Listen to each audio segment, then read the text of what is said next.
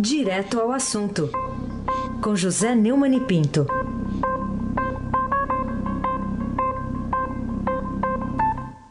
Oi, Neumann, bom dia. Oi, tem oi hoje, hein? Tem oi. Bom dia, Abaque. Bom dia, Camila Tulinski. Bom dia, Neumann. Bom dia, Almirante Nelson. Oi, bom dia, Moacir Biasi. Bom dia, Emanuel Bonfim. Bom dia, ouvinte da rádio Eldorado, FM 107.3. Raissem Abac. Vamos lá, no dia 18 de maio, há, há 18 dias, além de ter, ter sido o seu aniversário, e o do Zé Paulo de Andrade. E do Zé Paulo de Andrade. E, e, do Papa João Paulo II, se estivesse entre nós, mas nunca vamos esquecer dele também. Três Amém. papas que nasceram nessa, nesse dia, você, o Zé Paulo e o, e o João Paulo II. Bom, é, é, você disse aqui no nosso microfone que o governo Temer tinha acabado. O que, que aconteceu? Falhou a previsão ou está um pouco atrasado? Enfim, o que aconteceu? Explique-se.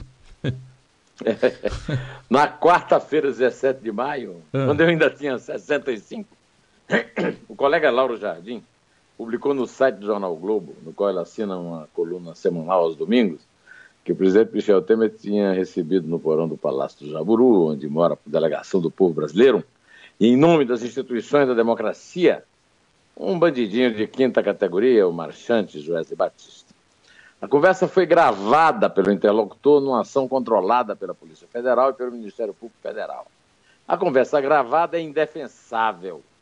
Como representante do PMDB na cúpula do governo Dilma, que ele ajudou a eleger em 2010 e reeleger em 2014, ao longo de cinco anos, quatro meses e doze dias, Temer fez parte da cúpula de um esquema que assistiu e do Colosso a limpeza de todos os cofres da República, o maior assalto da história. Mas as circunstâncias institucionais, naquele momento, Raíssa Abac, lhe deram a chance histórica de passar dois anos, seis meses e doze dias isento da cobrança de qualquer deslize ético de sua parte, graças ao dispositivo constitucional que só permite investigar qualquer crime do presidente da República que fosse praticado durante o exercício deste mandato. No entanto, confiante na impunidade de que todos os altos membros do Poder Executivo gozaram ao longo da história da República, ele não apenas delinquiu, como também deixou pegadas indefensáveis ao receber o referido delinquente, confesso, ouvi seus relatos em silêncio, às vezes interrompido por breves e monossilábicas reações, sem nunca ter contrariado o discurso delituoso e confessional do seu visitante, nem exercido sua autoridade, reprovando-o e mandando prendê-lo durante dois meses e doze dias. Ai, Semalak. Ou seja, ao resistir ele poderia ter facilitado a solução, renunciando, mas ele não fez. É, não é que eu esperava que ele tivesse esse gesto digno, é que era o mais racional para ele, o melhor, para a nação e para ele. Ao resistir, tem amealhado a cumplicidade de antigos adversários frouxos, hoje ferrenhos aliados, do que foi, durante a roubalheira, o maior partido da oposição. Na verdade, era tudo mentira, tudo fingimento. O PSDB é acusado com evidências bastante lógicas é, e sólidas, né? de ser cúmplice no descalabro e companheiro na derrocada da imagem que os torna párias eleitorais inevitáveis. Segundo relatou a colega Isadora Peron, da sucursal do Estadão em Brasília, ministros do PSDB estiveram ontem de manhã com o presidente Michel Temer no Palácio do Jaburu para garantir ao PMDBista que o partido, por hora, por hora, vai continuar na base aliada. A permanência do PSDB no governo dá uma sobrevida a Temer, que enfrenta nesta semana, ou seja, a partir de amanhã, o início do julgamento no Tribunal Superior Eleitoral, você estava falando disso agora há pouco, e pode levar à cassação do seu mandato. A decisão dos tucanos é vista como um referencial para os demais partidos da base. Porque o DEM, por exemplo, ele fica atrás do muro em cima do qual os tucanos se instalaram. Né? E eles vão acompanhar a debandada, participaram do encontro, viu? segundo a Isadora. Antônio Baçaí, da Secretaria de Governo, Luiz Nunes, das Relações Exteriores, e Bruno Araújo, das cidades. Aquele que deu o voto definitivo para o impeachment de Dilma e agora está evitando do Temer, mesmo tendo chegado a ameaçar entregar o cargo no dia em que a delação dos empresários do grupo, do grupo JF veio a público. É, segundo um dos ministros, a reunião da executiva do partido vai ser na quinta-feira, mas terá como objetivo fazer uma análise de conjuntura, Heisen, e não decidir se o PSDB vai deixar o governo. Na semana passada, o presidente nacional do PSDB, o senador Tasso Gereissati, havia anunciado que a cúpula da legenda iria se reunir na terça-feira para definir uma posição em relação ao governo. O encontro aconteceria no mesmo dia em que o TSE daria início, ou seja, amanhã, ao julgamento da chapa Dilma Rousseff Temer. Desde a abertura do inquérito para investigar Temer, a ala mais jovem do PSDB vem pressionando o partido para deixar a base. Na Câmara, a bancada com 46 deputados está rachada. E o eleitor não está nada satisfeito com isso. Uma eventual saída do partido da base depende do aval da executiva. Ou seja, o PSDB cumpre o seu papel histórico e joga no lixo, que é o papel de ficar em cima do muro, recuando, avançando nunca. Né? A promessa eleitoral de representar parte da sociedade que esperava deles a resistência contra os ladravazes da República. Os tucanos aderiram à resistência de Temer e mantendo seu governo zumbi, pois completamente sem moral nenhuma para exercer sua autoridade, num abraço cego, surdo e loquaz dos afogados, insensíveis e mentirosos que mantêm a nação vítima de sua desumana aliança apodrecida, mas também inquebrantável, né? até a hora da nossa morte. Amém. Uma tragédia para todo mundo, especialmente para o país, mais do que para eles. O poder legislativo está completamente dominado por suspeitos de cumplicidade na corrupção. E o judiciário também controlado por uma maioria de indicados, sócios e suspeitos, que vão garantir uma vitória dos réus no julgamento do TSE por 4 a 3 e pelo menos por 6 a 4 no Supremo Tribunal Federal. Pode anunciar isso aí. Faz tempo que o Palmeiras não dá uma goleada dessa, viu, Sim. A prisão de Rocha Loures no fim de semana reduz a credibilidade de Temer a abaixo de zero, mas não muda os vaticínios sobre os resultados na cúpula da justiça.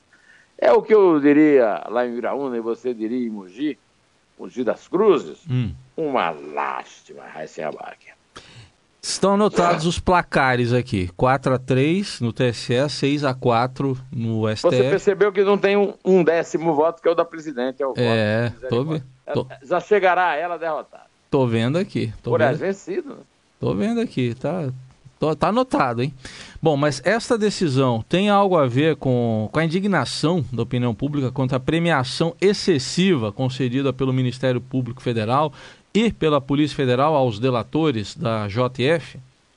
Digamos, Heisen, que o PSDB se aproveitou dessa indignação para garantir sua permanência fisiológica no governo.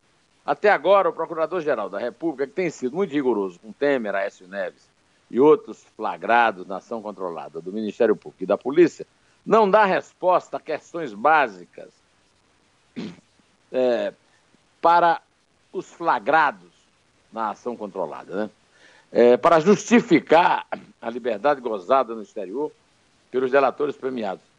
Por exemplo, não identificaram, processaram nem prenderam os bandidos que, segundo foi informado, ameaçaram os delatores de morte o que justificou a leniência excessiva das autoridades. Quem ameaçou?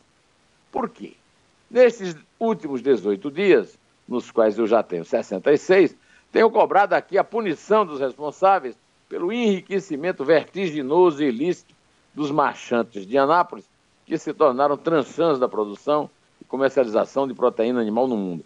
Segundo uma reportagem de Marcelo Godoy, que eu recomendo muito a leitura no Estadão, a delação dos irmãos Joesley e Wesley Batista, é, lhes valeu o perdão de crimes cujas penas somadas individualmente poderiam alcançar, vai anotando aí, Raiz, de 400 a até 2 mil anos de prisão.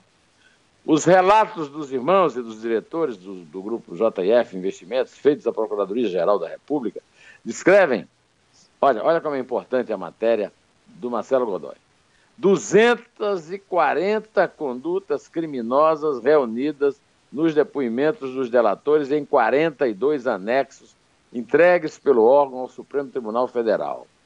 Esse levantamento feito pelo repórter do Estadão mostra que foram relacionados oito tipos de crimes, entre eles 120 casos de corrupção e 96 de lavagem, praticados por mais de uma organização criminosa. Especialistas em direito penal indicam que, em tese, muitas das condutas delatadas, apesar de autônomas, foram praticadas de forma continuada, como se fossem desdobramento do mesmo crime. É o caso da lavagem de partes de uma mesma propina. Isso eu estou lendo aqui a matéria de Marcelo Godoy no Estadão. Por meio de ações diferentes para dissimular o dinheiro, tais como o uso de notas frias para encenar relações comerciais, o superfaturamento da compra de imóveis ou o uso de contratos fictícios de honorários advocatícios. Assim, continua a matéria, as penas pelos delitos poderiam cair para algo em torno de 230 anos no mínimo e 1.300 anos no máximo. A análise desses dados reacende a polêmica em torno das vantagens concedidas ao Batista, é o que eu acho, e o que o Marcelo também escreveu, nos termos do acordo de delação assinado com o Ministério Público Federal. Eles não poderão ser processados por nenhuma das 240 condutas criminosas, recebendo ainda imunidade em outras investigações em andamento e o perdão judicial caso sejam denunciados em outros processos. Os empresários pagaram ainda multa de 110 milhões de reais, valor considerado insuficiente por juristas diante das condutas praticadas. Por fim, o grupo é suspeito de usar o acordo com o MPF para lucrar com operações de venda de dólares dias antes da divulgação. Eles compraram dólar antes e depois venderam, depois da divulgação, e a suspeita levou a Justiça Federal a decretar o bloqueio de 800 milhões do grupo JF. É, o criminalista Antônio Cláudio Maria de Oliveira, que defende um dos 1.829 políticos delatados pelo Batista, o presidente Michel Temer, disse foi registrado pelo Marcelo na matéria que os batistas são criminosos antigos, reiterados, sem nenhum escrúpulo. Ele só esqueceu de avisar que já eram quando o Temer os recebeu. Presidente da República, na nossa casa lá, a Casa do Povo. Segundo ainda, o criminalista da delação premiada não pode ser transformado em um instrumento de impunidade. Pois é, nem, da, nem a delação premiada pode ser transformada num instrumento de impunidade, nem o excessivo o prêmio, um instrumento da impunidade do próprio Temer, defendido pelo Antônio Cláudio Maris. Bom, além da corrupção e lavagem, os delatores da holding JF Investimentos relataram financiamentos por meio de Caixa 2 e campanhas eleitorais de partidos políticos. O PT e seus integrantes lideram, segundo a matéria do Marcelo, o ranking dos destinatários da propina, concentrando 616 milhões de reais dos cerca de 1 bilhão e 400 milhões que os batistas confessaram ter pago. Não é brincadeira, cara. Bilhão. Especialista em combate à lavagem de dinheiro, ouvido por Marcelo Godoy, o promotor de justiça Arthur Pinto, de Lemos Júnior, do Grupo de Atuação Especial contra Delitos Econômicos, GEDEC, afirma que tanto a extensão quanto a qualidade da delação fortalecem a decisão do Procurador-Geral da República, Rodrigo Janot, de conceder os benefícios dados aos batistas. Eu vou citar aqui o que o Marcelo cita dele. Os ilícitos revela revelados são todos inéditos, eram desconhecidos até então, e o Ministério Público Federal não ia descobri-los se não houvesse a iniciativa, a iniciativa dos colaboradores. Até agora, a farta, aqui acaba a minha citação da matéria, e eu volto a comentar o assunto, lembrando que há uma farta produção de provas sobre os delatados do PMDB de Temer e do PSDB de Aécio, Aloysio e Serra, entre outros. Mas, Heisen, nenhuma prova documental de que as contas que, segundo Joesley Batista, foram abertas em seu próprio nome e eram manipuladas por Guido Mantega para favorecer Lula, para quem a Força Tarefa da Lava Jato pediu prisão fechada, como você lembrou agora há pouco, pela ocultação de patrimônio do triplex do Guarujá, isso mostra a diferença entre Curitiba e Brasília, é não é? E Dilma, né? É, é, os, os benefícios aos ex-presidentes e seu ministro da Fazenda, Palocci e o próprio Mantega, que era quem recolhia, segundo o Joésio, o dinheiro da conta.